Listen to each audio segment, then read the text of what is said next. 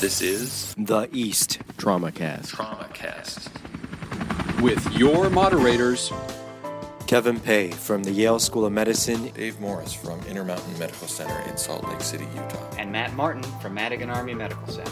This program brought to you by The online education section, of the Eastern Association for the Surgery of Trauma. Advancing Science, Fostering Relationships. And building careers.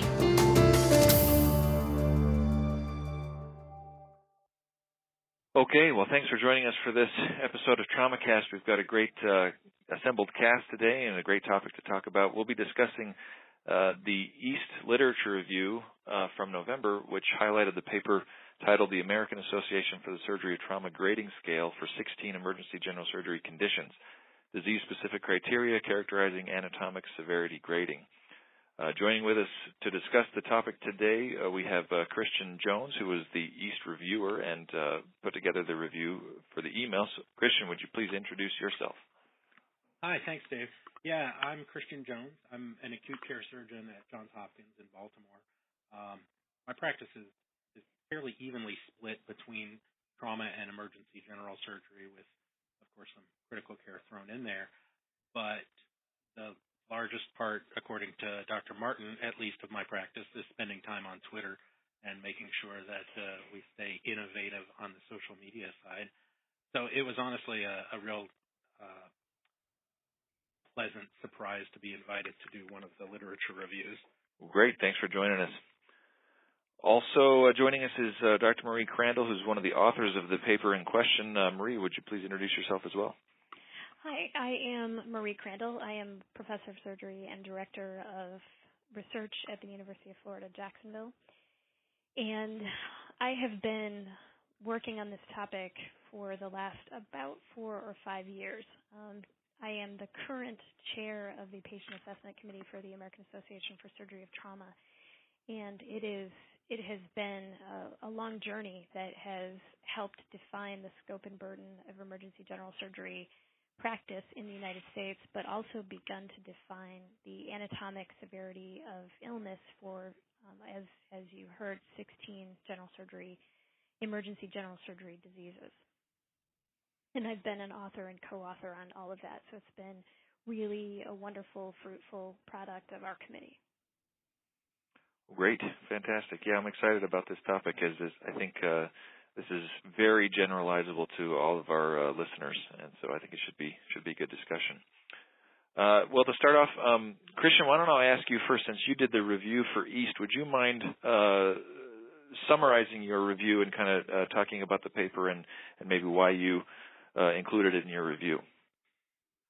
Absolutely, happy to. So, a couple of years ago, the American Association for the Surgery of Trauma uh, Committee on Patient Assessment including Dr. Crandall, of course, undertook an effort to describe this grading system for emergency general surgery diseases.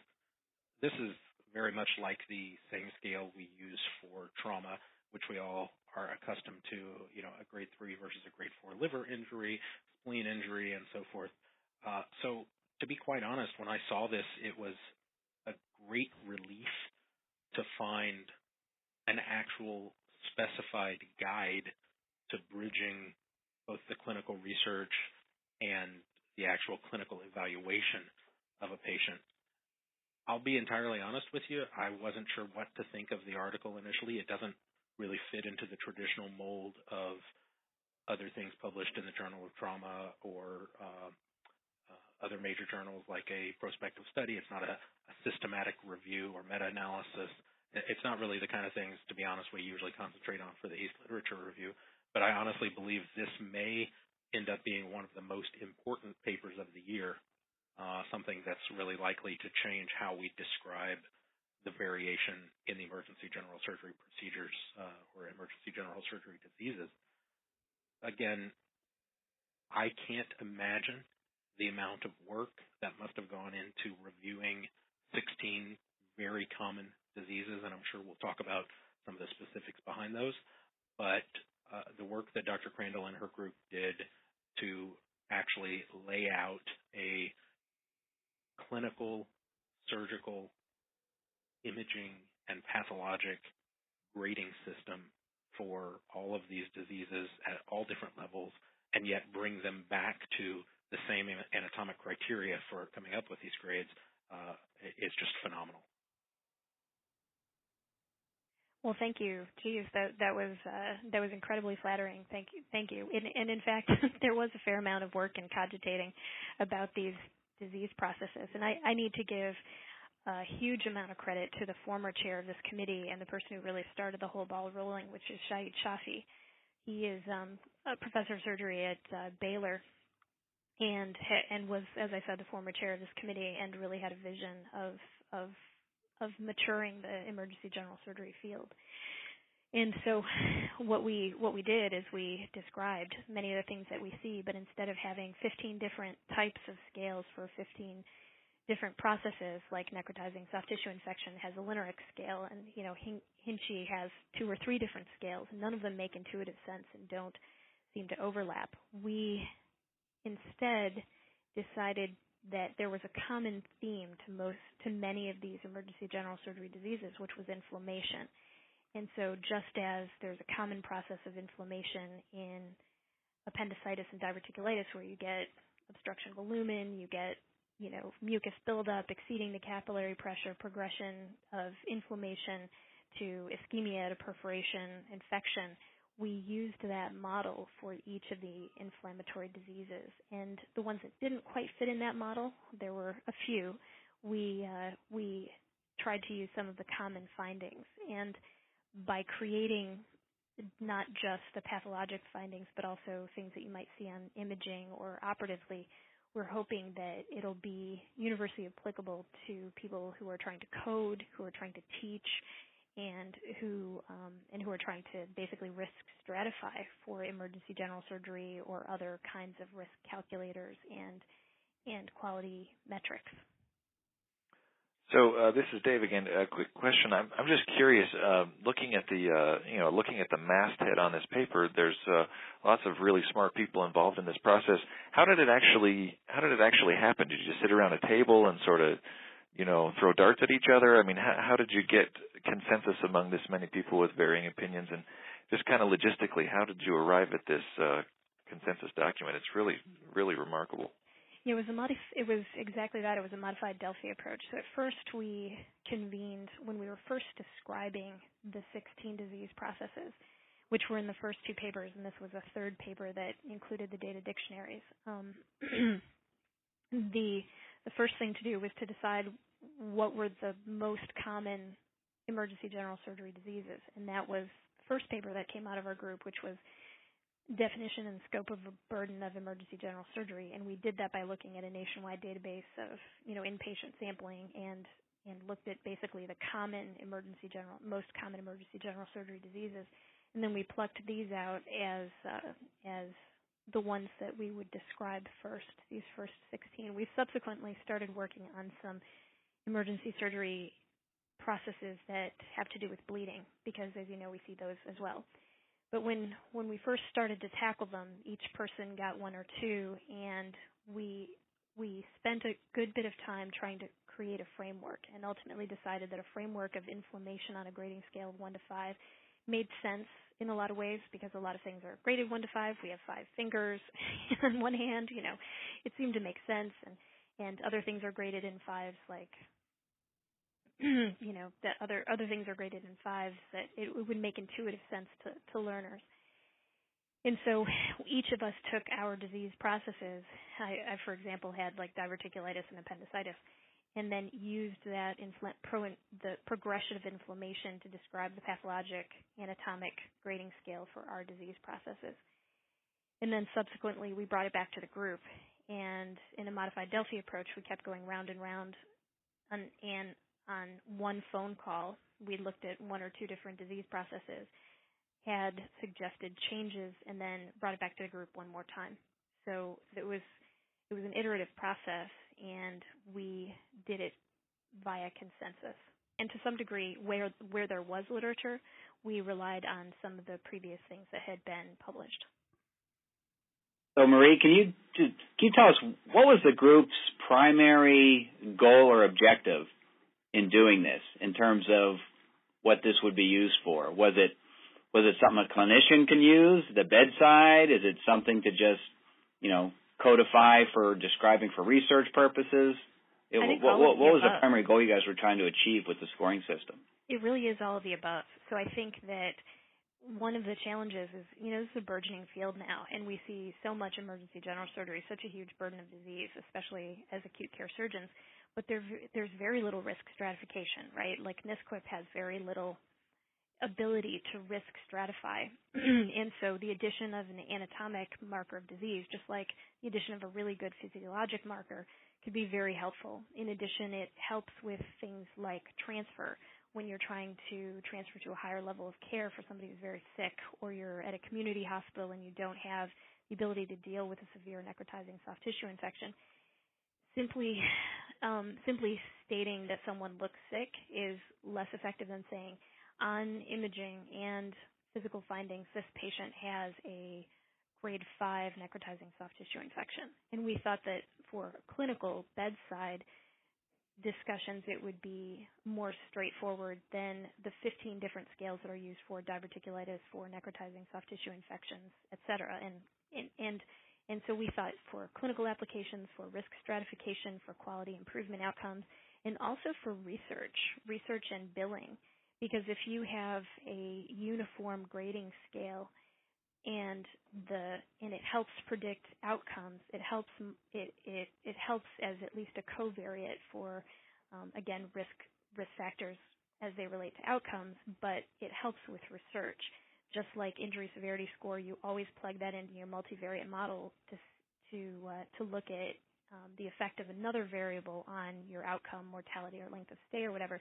We would see this as one of the covariates that would help that would help define or help influence outcomes. And then and then finally billing and coding. It makes it makes sense that taking care of somebody with a stage 5 anatomic stage 5 or grade 5 diverticulitis would be able to bill at a higher level than an outpatient, you know, grade 1 diverticulitis. So yeah, I definitely see the research and grading and and communication aspects. So Christian, what do you think about that? Um, bedside utility. You know, Yeah, you're, you're you at the bedside think- with a patient with, say, appendicitis. Uh, you I- know, I- is, is this scoring system going to be something you would find useful? Honestly, I really do believe so. I think that the nomenclature is horribly, horribly needed, especially in those uh, diseases that don't have a clear grading system already. Uh, most of the time, residents and my colleagues know what I'm talking about if I say a Hinchey 2 versus a Hinchey 3 diverticulitis. But how many times am I going to be able to say, you know, this was the worst gallbladder I've done that I've been able to stay laparoscopic on and have that have any meaning to it whatsoever? Um, probably after my first three or four, somebody's going to say, wow, maybe you're just not really very good at doing gallbladders. uh, honestly, I, I think having some sort of standardized uh, structure for this is something that we've always gravitated to in medicine and, and in surgery in particular with, with these different uh, structures, these different frameworks for describing things in a standardized way. I, I think the real impressive part of this isn't just the demonstration of yet another scoring system, which uh, we certainly know we have plenty of to, to try to validate and, and try to compare, but the fact that they've actually developed this as sort of a meta framework, if you will, a, a meta scoring system, a scoring system that can be applied to any acute disease, any acute anatomic disease, I guess I should say. So the fact that they've built these 16 into this paper is amazing in and of itself. But underlying that, over the last few years, they've been working on this process that actually uses this not only for these 16 diseases, but in a way that, that really can be used for emergency general surgeons in any way. So even if there's not uh, something that is already included in this uh, uh, massive table uh, in the article, it's something that still can be easily adapted. So, I, you know, the, the biggest, most impressive part of this to me is that meta framework that I call it. Um, I, I'm curious, you know, the, the article itself actually isn't very long. Um, the, the vast majority of it is the, the data dictionary, the, the table which includes the breakdowns by clinical criteria, uh, CT findings, um, uh, OR findings, and pathologic uh, evaluation uh, of each individual score, each individual level for the, the 16 diseases. It, it, sounds almost snarky to say, and I promise I don't mean it this way. Why, Marie, did you all not decide to break this up into you know 16 articles that, of course, you can get 16 citations for, but more importantly, that that you might end up spending more time describing the specific choices for each individual disease? Um, most of that was uh, a collaborative decision by ourselves and also the leadership at AAST and Journal of Trauma. So they felt that enthusiasm might wane after a while, and I, I think that that's probably true in terms sure. of readership. Uh, and, and Christian, how important was it that they they each be 140 characters or less? well, this way, I you know I have what uh, 16 times five tweets to send out, so that works out very nice. So I have a quick question for you, Marie. How how do you go about validating this? I mean, this is uh, you know this is a lot of work, but it, it it is sort of consensus expert opinion. What what are the endpoints? What are the outcomes? How do you how do you go about validating this? Or is there is there even a need to? Do we just sort of say that this system makes sense and it works, and we're going to adopt it and move forward? Well, I think probably similar to the AIS, probably both of those things are true. Um, in fact, it has been at least one, at least actually two disease processes have been studied and validated at this point. The diverticulitis grading scale was um, that the the validation of that has been um, published this year as well, also by Shafi and we are currently collecting data from a multi-centered clinical observational trial looking to validate the necrotizing soft tissue infection. And that one we're actually doing a weighted sampling, so we're weighting the higher grades because one of the challenges with the diverticulitis is that, thank goodness, hardly anybody died. But it's hard to do a mortality prediction model if hardly anybody dies. So we are we are weighting the sample for the necrotizing soft tissue infection. And a, at uh, AAST this year, um, another group had had validated our appendicitis grading scale and found it to be very useful and helpful in predicting not mortality, because again, happily very few people die of appendicitis, but length of stay and complications and wound infections and so forth.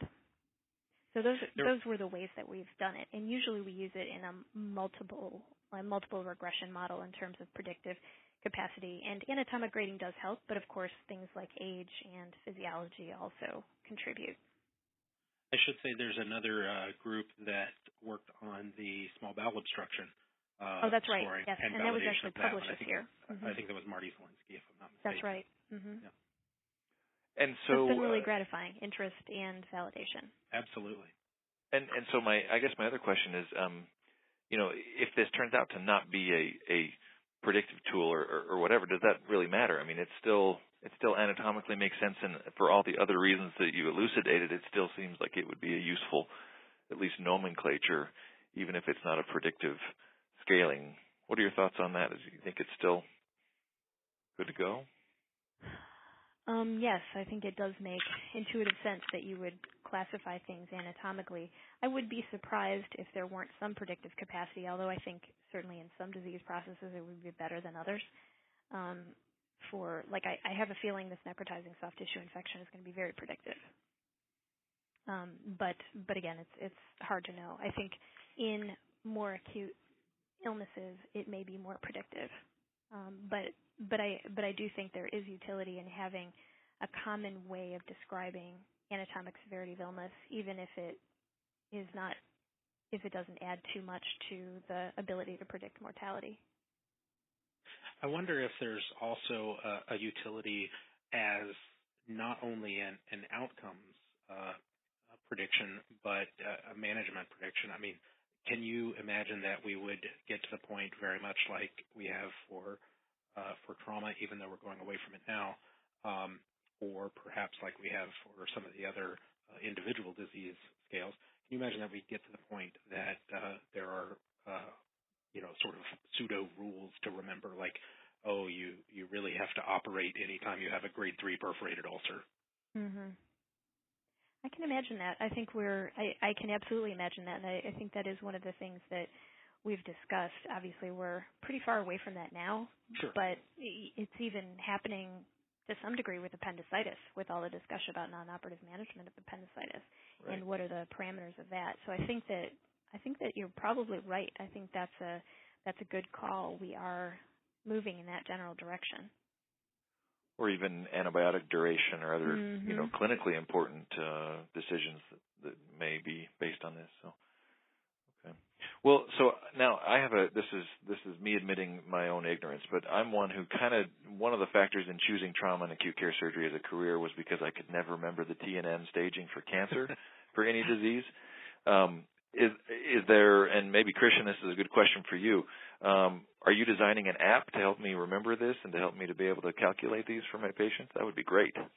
So I'd love to, and, and now that you've mentioned it, I think it's a great idea.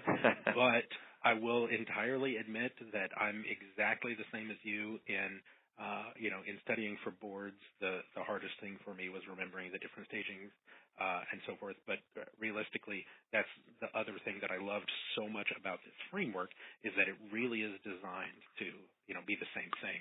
Um, so, you know, nodal disease in cancers may change stages on you and and uh, and and be difficult to remember outside of that TNM. Um, but again, here it's within each anatomic disease. There's you know anatomy, uh, an inflammation that's confined to the affected organ. There's direct spread beyond that. There's you know spread outside of the local region. Again, it it sounds very similar to cancer staging in some ways, but at the same time, it's standardized so that the same amount of uh, spread or the same distance of spread, if you will, um, ends up being the same score. So don't get me wrong, I'll I'll get an app out and you know a website and tweet about it uh, if for pure self promotion, uh, but at the same time, I- I'm not really sure that it's necessary. So, so Dave, you, you didn't like remembering the TNM system, so you went into trauma, where every single organ has a five Exactly. multi subcategory scoring system. Well, the key point is there are registrars to help with that kind of stuff. well, actually, now that you mentioned the, the trauma scoring again, I did want to ask uh, one thing of Marie. I, I'm curious. Um, one of the ways that trauma was so interesting to those of us who, who saw it um, after the advent of the scoring systems is that, again, those, those scoring systems were starting to go by the wayside in terms of those rules that I mentioned earlier. Oh, maybe I don't always have to operate for a grade four spleen, things like that. Mhm. Um, I, I, I wonder uh, again on those outcomes, though, if there is some utility to the more advanced uh, scores having worse outcomes. So the the big thing that I'm noticing, or that I notice, is the difference in your system versus the the AAST trauma injury uh, scoring system is the absence of a of a level six, the absence of the quote unquote unsurvivable injury. Um, uh, uh, you know, is again that outcomes uh, sort of thing something that you really see happening? Um, and would you consider modifying the anatomic basis of the scores if, for instance, uh, the outcomes from a level one and a level two appendicitis ended up being exactly the same? I think that's interesting. Um, probably not, because I would imagine that the outcomes for level one and level two appendicitis are not going, to, unless you look at a million appendicitis cases, you're probably not going to see all that much difference, frankly. But the anatomic difference is probably still important because it's the pathophysiology of disease that is useful and instructional. And I think that's probably similar for, let's say, you know, a basal cell carcinoma, like, or you know, a, a, a very indolent thyroid cancer. The different, yeah, there is a difference between 95% survival and 96% survival, but not so much, you know. And that may be the case, but it's still useful to to think in that way.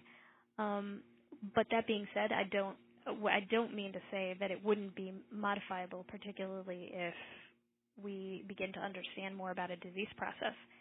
Um, I think it, I think these I, I certainly would not want to think of these as written in stone and and immutable because this this should be this is and should be organic. and that was going to be my question, Marie. So, is there a process in place where you guys are going to, you know, look at these at any intervals and and modify them based yeah, on the exactly. the outcome data? Yeah, our plan was to revisit these about every five years at first, and and see if there's anything that you know has really come up in that interval that that excuse me. seems to be an obvious misstep. Or if people have written to us or now that they're posted on the AAST website you know people are are have our contact information and are absolutely welcome to give feedback and say I think this would be better if and I and and and that was we were planning we were planning to revisit them every 5 years anyway but in that interim if we saw that a certain issue kept coming up I think that it would make all the sense in the world to revisit it sooner so my question is uh, implementation. Do I just start using it, and uh, if eventually people will catch up to me, or I, you know, how how do we go about starting to use this clinically or, or using it uh, in documentation? yes, is it is it at the point where we can start doing it? I, uh, these are not proprietary, and you are welcome to use them anytime. They're publicly available on the the AAST website, and you can begin using them now if you'd like. Use them for research, use them for documentation, however however you'd like. I'd, I'd take that even a step, step further. I'm wondering, you know, I think it's a great idea. I've obviously raved about it, um, both in the literature review and and here. But I, I, I want other people to use it. And is that really just a matter of starting to use it myself and hoping that I'm some sort of trend, trendsetter or uh, referring people to it? I, I guess the question is, you know, how do you build this? How do you uh, uh, advertise it as something that's available and, and something that you know maybe should be used? That's a very interesting question. I cannot say we went so far as to talk about that, and that may just be due Sure. to mine and Shafi's nature, if that makes sense. Neither yeah, of of us course. were about advertising it or advertising them to be used, but when you say that, it certainly makes sense. So we will welcome any uh, any any sort of any sort of promotional activities. I I can't say that we've come up with we had even discussed uh, a mechanism of advertising or promoting the use of this. Or, or I guess in a in a more generalized sense, you know, how do you, uh, maybe you shouldn't, I don't know. Uh, how do you get sort of buy-in? Um, again, it's it's a wonderful, wonderful uh, list of definitions, and it's easy to understand.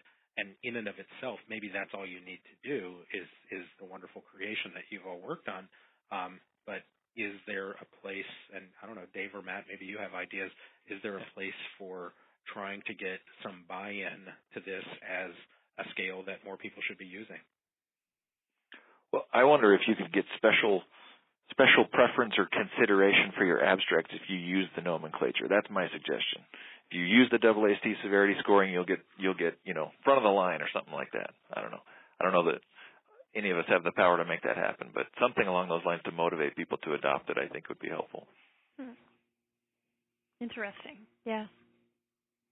Yeah, I think uh, I, I mean, it, it, you know, if you want something to start being used, target the young people coming out of fellowship who are going to be, you know, driving the next generation.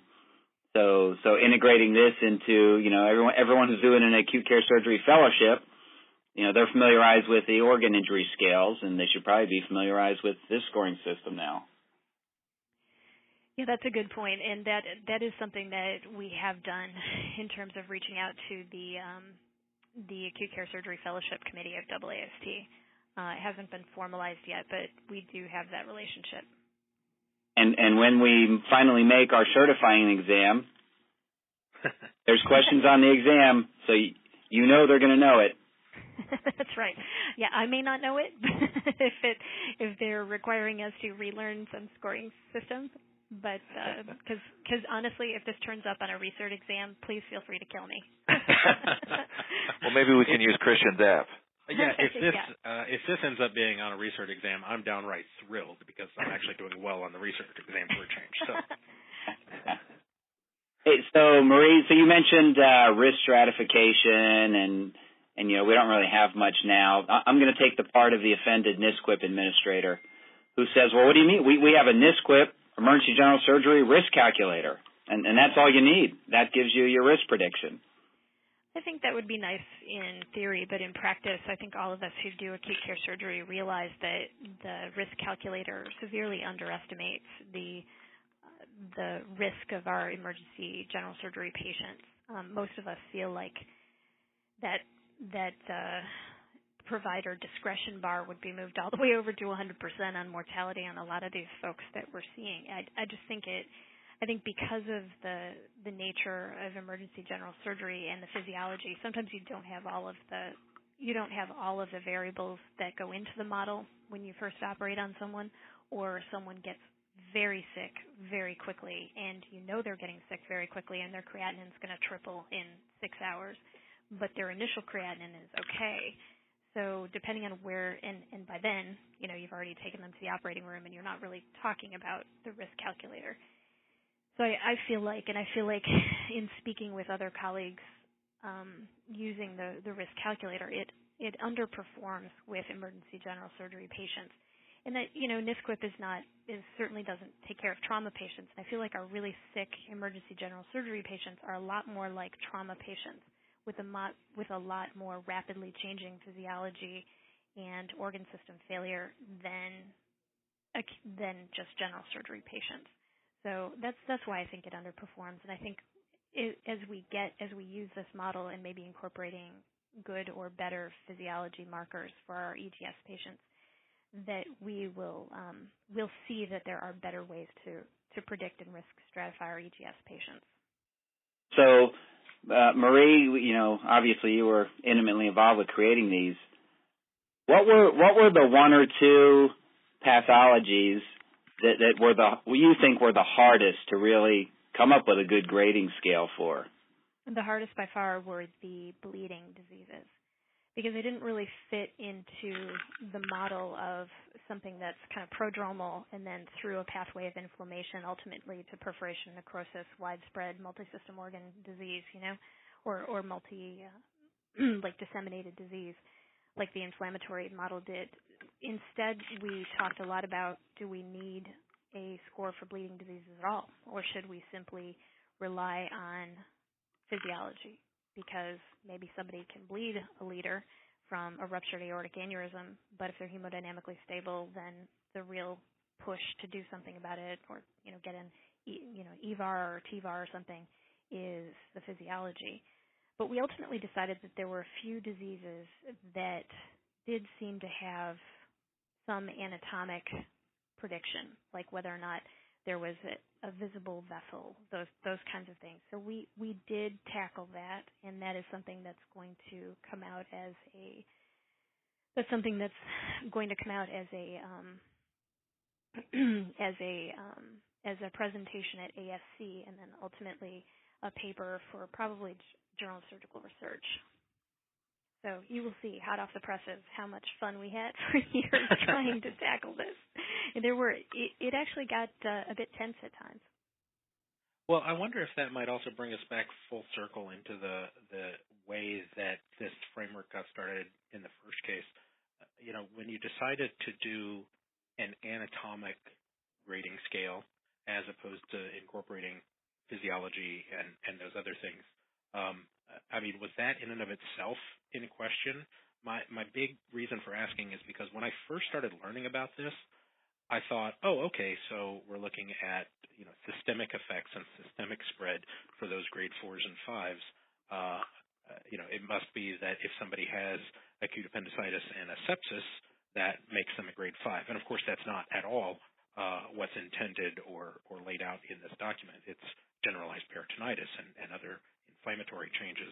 Um, so I wonder if, if those physiologic questions that arise, those things that we see on a clinical basis, were initially thought of as contributing to the score, um, or if it really was going to be anatomic all along.